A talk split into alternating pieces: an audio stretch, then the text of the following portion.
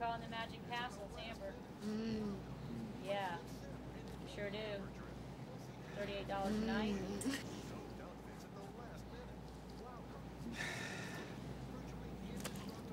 Okay, I warned you. One drip and you're out. Oh, come on! Out now. It's gonna melt outside. It's melting inside, too. But Bobby, Out.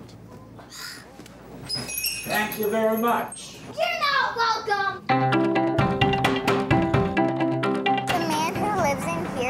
Gets arrested a lot. These are the rooms we're not supposed to go in. But let's go anyway. Could you give us some change, please? The doctor said we have asthma and we gotta eat ice cream right away. Here you go.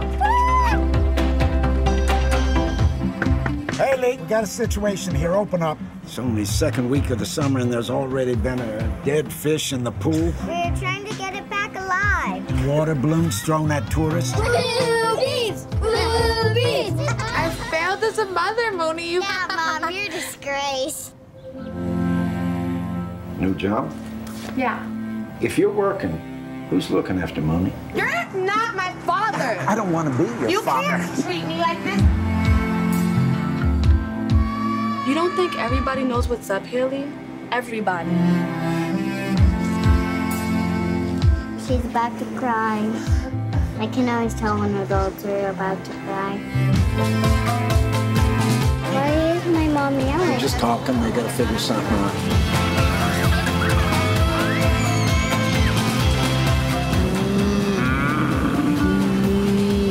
See, I took you on a safari.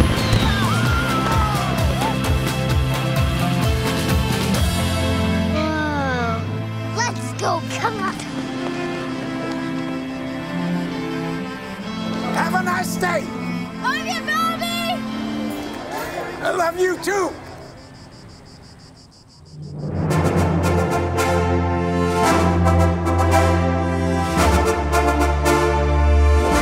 Ladies and gentlemen, to This Should Have Won an Oscar, a podcast where we talk about films that, get this, should have won Oscars.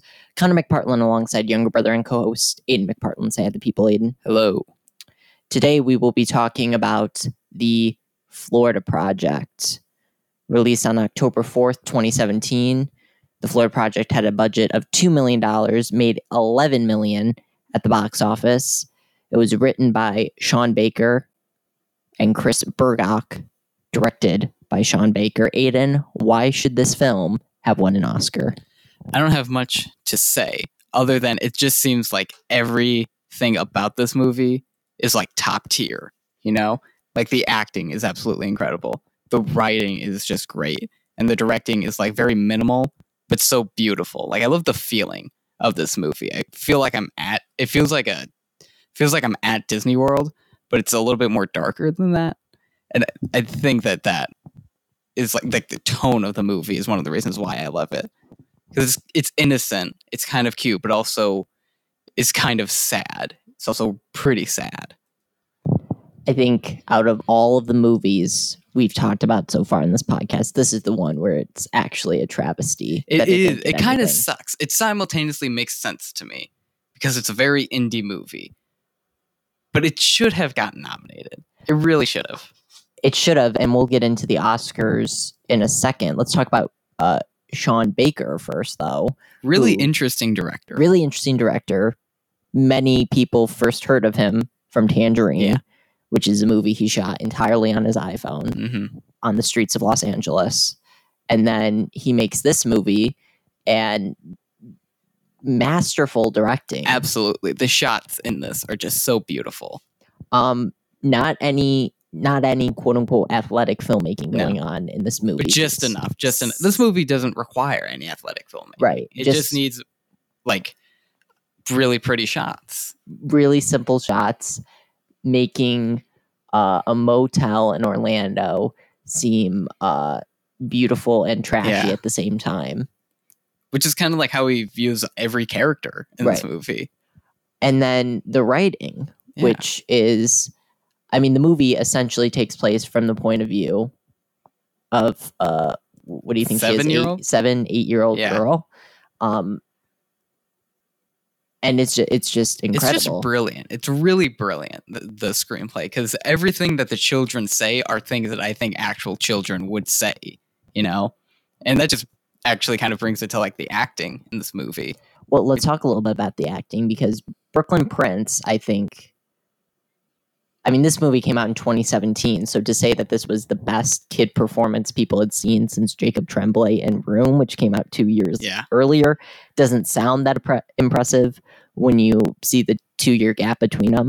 But It really is. It's- It's, it's so great. a star making performance Yeah. in a lot of ways. And I haven't seen her show on Apple, Home Before Dark. I can't imagine that it's anything like this. Um, Bria Montanai, who plays her mom in the Mhm. movie, Yeah. also really great. She's really great. She's going for it too, but it's like it's so realistic. the mod, so realistic. the representation of kind of the modern mom Yeah, in a lot of ways. the struggling mom. I mean, she's early 20s, probably Mhm. early to mid 20s, and she's living in a motel in Orlando. I mean, she doesn't have a job. They go out and They they, essentially scam people yeah, to get money. they buy discount candles and then go hang out at high end hotels and convince them that they're Mhm. you know Yeah. uh, uh, really expensive candles and they try to try to scam them. And then Willem Dafoe, who is the Who the is biggest who is kind of like the reason I think why this made 11 million at the box office. A-list star to come out of this movie, even though his name isn't on the poster, His name's not on the poster. which all for What the a weird marketing campaign move. for this movie. Um, pretty essential part to the movie. Absolutely. He plays the guy managing the motel. hmm Um, you can tell that he really cares Yeah. for this mom and daughter, but that he also he knows that they're going through like a really Yeah. tough time. but also Has he to do knows his that he job. has a job. Yeah. He has a job to do. So it's to balance that. It's really, it's really realistic and kind of gripping to I- see him talk to her in that scene where he's like, "You gotta watch out for these kids. Like you're babysitting this." You Um, love that scene. I really love that scene because it's great acting from just everybody, and like you've realized he cares about them, but he has to do his job, and it, it oh, it's so good. It's any scene with him and Brooklyn Prince or any of the kids Yeah. really is just uh, some of the best scenes in the movie. Yeah, like near the end where he's trying to explain to her what's happening when like the that- social services the social comes over. like that killed me like Yeah. the way he's trying to explain it to her but he doesn't want to give her every detail about it it just uh, Yeah. shredded my heart Um, so let's talk about the Oscars from that year. So it only gets one Oscar nomination. Willem Dafoe gets nominated for supporting actor. which is more than what we've talked about so far with Exactly. every movie Yeah. Um, but well deserved really well deserved he uh, is alongside Woody Harrelson for Three Billboards Outside Ebbing, Missouri, Richard Jenkins for The Shape of Water, Christopher Plummer for All the Money in the World, and Sam Rockwell for Three Billboards Outside Ebbing, Missouri. Sam Rockwell ends up winning three years later. How do you feel about that? i'm conflicted because sam rockwell is great in three billboards i'm not denying that he's really good in it but i don't think that that performance like stuck with me willem dafoe's performance like really stuck with me Sam Rockwell is doing the more athletic acting in Mhm. that. Like Yeah. he's he's acting drunk in it. yeah He he's definitely giving the more out there performance. And Willem Dafoe's performance is it's really so subtle. so subtle albeit yeah, except for anything The fight that he has with with the mom hmm Yeah. towards the end of the movie. That's really the only time that he is doing out there acting.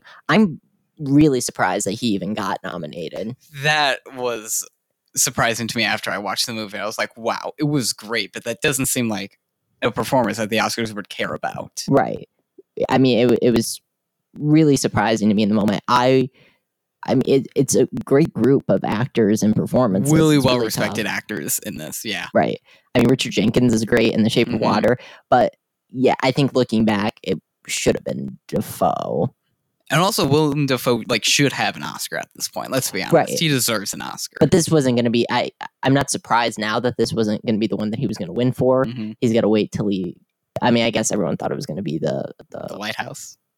or like a another Vincent Van Gogh role that he needs to Oh, do. Yeah. Another role like that where he plays somebody real and he physically alters himself in some way, whether Mhm. that be gaining weight, losing weight.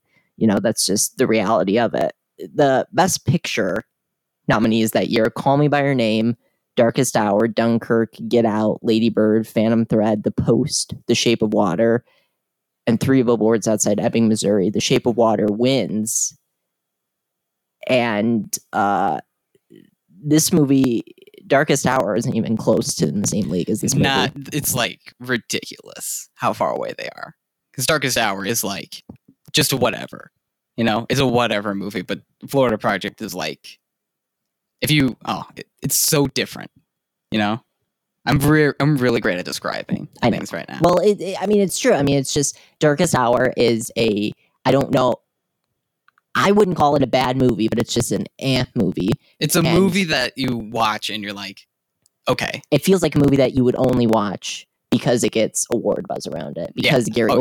Oldman Yeah. was declared early on that he was going to win the Oscar. That this was going to be his his um, what do you call it, redemption Oscar Redemption, or yeah. whatever. Um, so I mean, it's it's a travesty. We should also mention tough tough uh, movie year absolutely, yeah, because you also have I Tonya, which doesn't get nominated. so and- good. I think you and I both thought that it was going to get nominated. I, I I'm still to this day shocked that it didn't get nominated because it got nominated for two acting Oscars right. and one one. and and I mean it gets it gets best comedy at the Golden Globes and Mhm. it gets like all these other uh, awards as a film.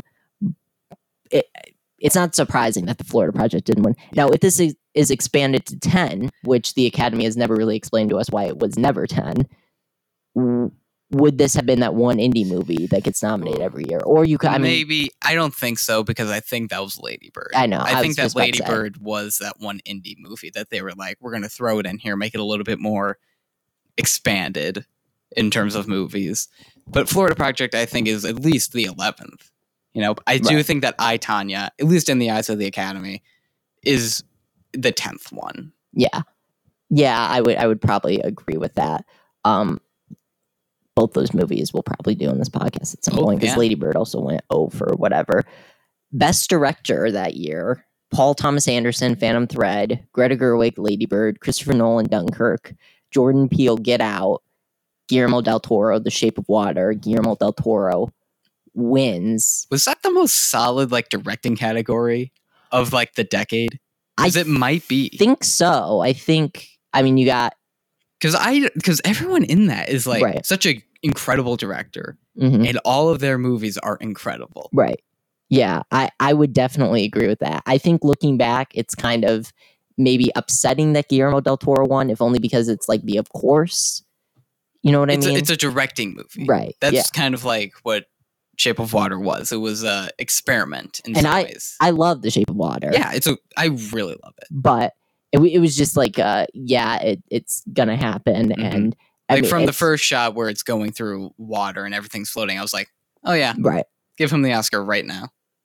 And it's great that Gerwig and Peele got nominated That was an because we didn't think in the moment yeah, that they were I didn't. I, nominated. I was like, oh, they Academy, they're gonna be dumb. it's like so weird that Three Billboards gets as much as it gets, and Martin McDonagh doesn't get that was surprising nomination. to me in the moment. The fa- after, especially after watching the movie, I was like, "Man, Three Billboards was a really well directed movie." Right. Um, but another well directed movie, The Florida Project. yes, yeah. So I mean, if Sean Baker's in here, you get. I mean, who? Christopher Nolan? You think should be taken out? You think? Ooh. See, that's tough. That's really Yeah. tough because every one of these movies, like several shots, just speak out in my mind. Like all of these movies, I remember for their directing, and I th- do think that maybe Christopher Nolan might be the weakest one out of them. But I feel weird taking him out because that was his first nomination, and he did an incredible job.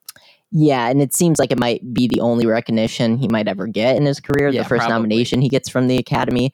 I just think it would be really cool if you had Baker and Gerwig because Mhm. now I think I don't think Sean Baker, as of right now, is ever going to get the budget that Greta Gerwig is going to get for her movies in the future. Sadly, no. But I don't think he wants that. I think that if you give him like ten million dollars to make a period piece movie, I don't think he'll really know what to do. He's much better with small budget movies. And yeah, I mean, I don't think Greta Gerwig necessarily wants it either, but I think it's Yeah. just that she's had two really successful movies.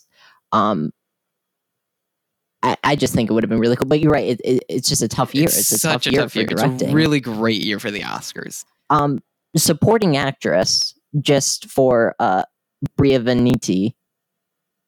The supporting actress nominees that year: Mary J. Blige, Mudbound. Al- hold off on it. Just give a second. Okay, okay. Allison Janney, I Tonya, Lesley Manville, Phantom Thread, Laurie Metcalf, Lady Bird, Octavia Spencer, The Shape of Water, Allison Janney won for I Tonya. Um, in the moment, Mary J. Blige for Mudbound was a huge WTF nomination. Yeah, it, it still doesn't make any sense to me. we watched the movie. I did. and did. I was waiting for I was an waiting for something to make me be like, "Oh, that's why she got nominated." And I- there was never that moment. I don't Not know. necessarily that an actor should have that moment, but I was just like, "I've never heard of this movie before." Uh, like, it's there has to be a moment. but there wasn't anything. Like there wasn't even any. Like this was a run of the mill performance. She was getting blown away by Carey Mulligan and Jason Clarke no, on the screen. I was watching Carey Mulligan, and I was like, "So she got a nomination, but she didn't. Right. She's doing so much in that movie. like she's destroying her and the the many scenes that the Yeah. two share together um and it didn't make any sense and of course you have um gosh what's her name betty gabriel for Mhm. um get out that also Yeah. didn't get nominated so you before that you was can so. Th- I mean, like in one hand, I understand she's barely in the movie, but like on the other hand, they gave Alan Arkin an Oscar. right i so i mean i think there's a world in which you could take out mary j blige and then lesley manville for phantom thread which i feel like was just a this is a well respected Yeah, uh, British theater actress, and she's never gotten an Oscar nomination before. So I mean, she's good in Phantom Thread, but it's like it's it's a time. no one like is talking about her performance. You know, everybody was Daniel Day Lewis That in that movie, yeah. and Paul Thomas Anderson. So there's a. I mean, you can take them both out, put in uh, Betty Gabriel yeah, and Bria think so. Farida for Flora Florida Yeah. Project. they're both really good. And then here's uh, just another one that I wanted to talk about, even though I don't think, I mean, the best actress race That for this Oscars yeah. was just That was incredible. oh man, Sally Hawkins, The Shape of Water, Frances McDormand, Three Billboards, Margot Robbie, I Tonya, Saoirse Ronan, Lady Bird, Meryl Streep, The Post, some of the best actors living today. and on the best actor side, you also had um, what is it? It was Oldman, Oldman, Timothée Chalamet, Chalamet. Kaluuya, um, Daniel Day Lewis, and Denzel Washington. mhm. And in both those categories, you had half the well established actors and then half the new generation, Yeah. right? That was going to be Mhm. taking over Yeah. uh, uh, cinema. Mm, yeah, This is tough to put in Brooklyn Prince. I think Yeah. you could, I mean, you could argue take out Meryl Streep for the post. I would, I would say, yeah, take her out. Yeah. I couldn't think of anybody else who was serious, who was like talked about seriously being snubbed in the best actress category. She, Brooklyn Prince is so good in the movie. She's so believable. Like, Do you think there's been like a change within the Academy about giving kids Oscar nominations? I think so. because I think everybody thought Jacob Tremblay was like a lock to get a Best Actor nomination for Room, and Mhm. then was shocked when he didn't. Yeah, I mean, what was the last performance? What Anna Paquin? I Piano? I wasn't Abigail Breslin nominated for. Oh Little yeah, Miss she was. Yeah. She was. But that was Yeah, back in I- 2005. yeah. That was 15 years ago. Still, I mean, that's. Um, yeah, that's that's that's tough to say. That's tough to say. I just wonder if they, if they, I don't know, just I hope it's not like a Jim Carrey situation where they don't take them seriously as actors. I don't, I don't think it's don't, that. I, I don't think it's that. I But I, think I, it's the worry of fame and getting famous that quickly and winning, winning an Oscar at how old was Anna Paquin? when She won? eleven. Uh, winning an Oscar at 11 can do to her, you. Not that her career has fallen off in any way. Um, I mean, True Blood is a lot different than the piano, but that's a Yeah. different story. So I just wonder if that's anything to do with it. But I would have. That would have been a really great moment, though. Don't you think? It would have been a really incredible moment if Brooklyn Prince got it. absolutely, it would have been crazy. It would have been Yeah. awesome. But of course, it's going to be Meryl Streep. A hundred times top, out of hundred. Top three things to win an Oscar for: go method, play a famous person, be Meryl Streep. Those are the top three. Wow. I wouldn't disagree with that.